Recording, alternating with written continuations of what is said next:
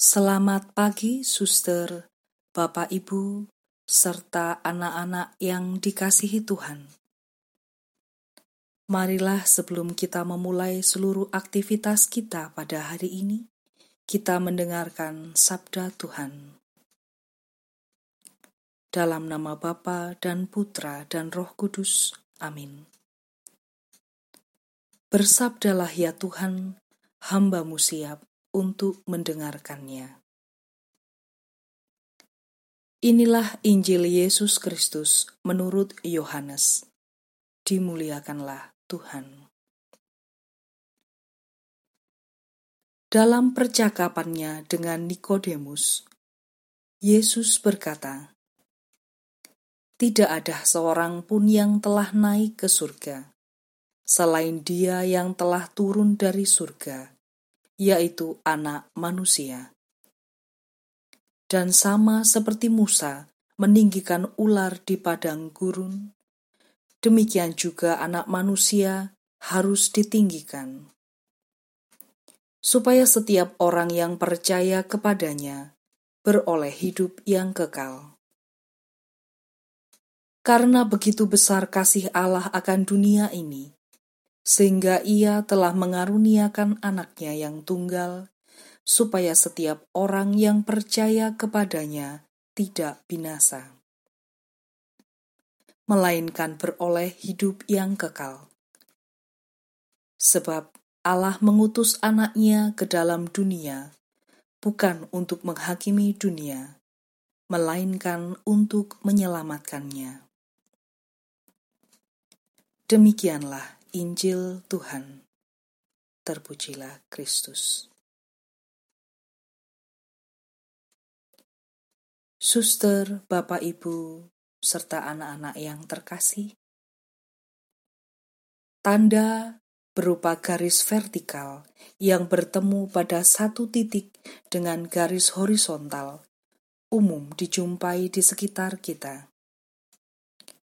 Dalam ilmu matematika misalnya, Tanda penjumlahan dan perkalian bentuknya seperti itu.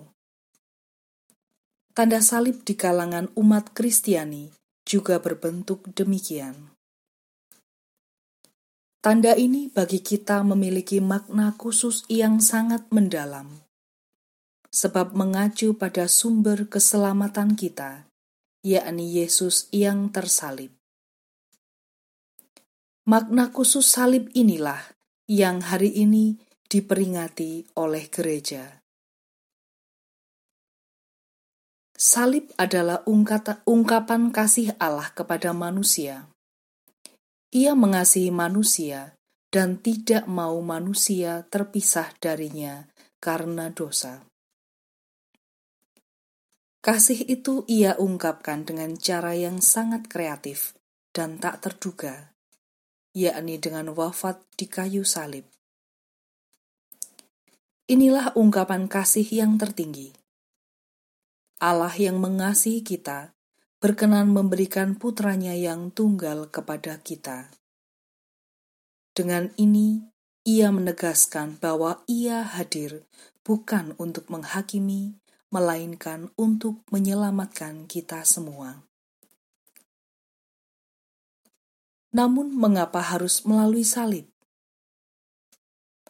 Banyak di antara kita belum memahami ungkapan kasih Allah tersebut. Allah berkehendak untuk masuk ke dalam pergulatan hidup kita, agar kita mengerti makna terdalam dari kasih. Pilihan atas salib merupakan pilihan yang kreatif out of the box. Pilihan yang mengundang kita semua untuk mengingat dan menghayatinya secara terus-menerus.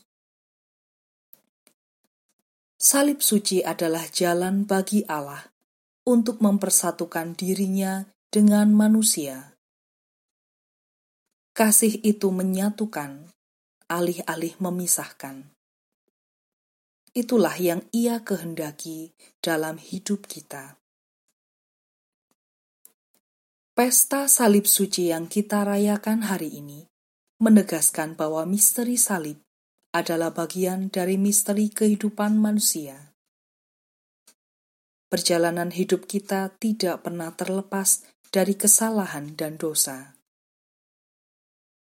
Ini karena kita berada di dunia, sehingga sering terdorong untuk mengikuti keinginan-keinginan duniawi. Namun, justru di dunia, justru di dunia ini pula Allah berkehendak untuk menegakkan keselamatan supaya kita semua bersatu dengannya. Salib di satu sisi berdiri tegak dan terarah kepada Allah, tetapi di sisi lain juga merentang ke seluruh penjuru bumi.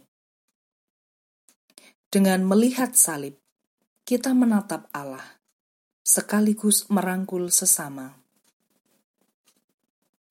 Kita masing-masing memiliki salib yang harus kita panggul.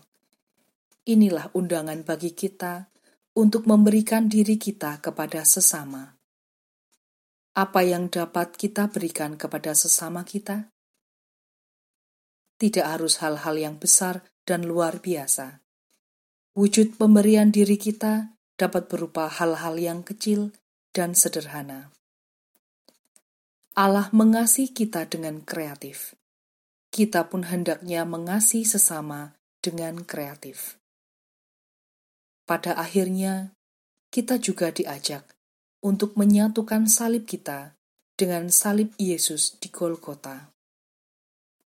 Memanggul salib memang berat dan tidak mudah, tetapi dengan itu kita akan diantar kepada kemuliaan. Amin.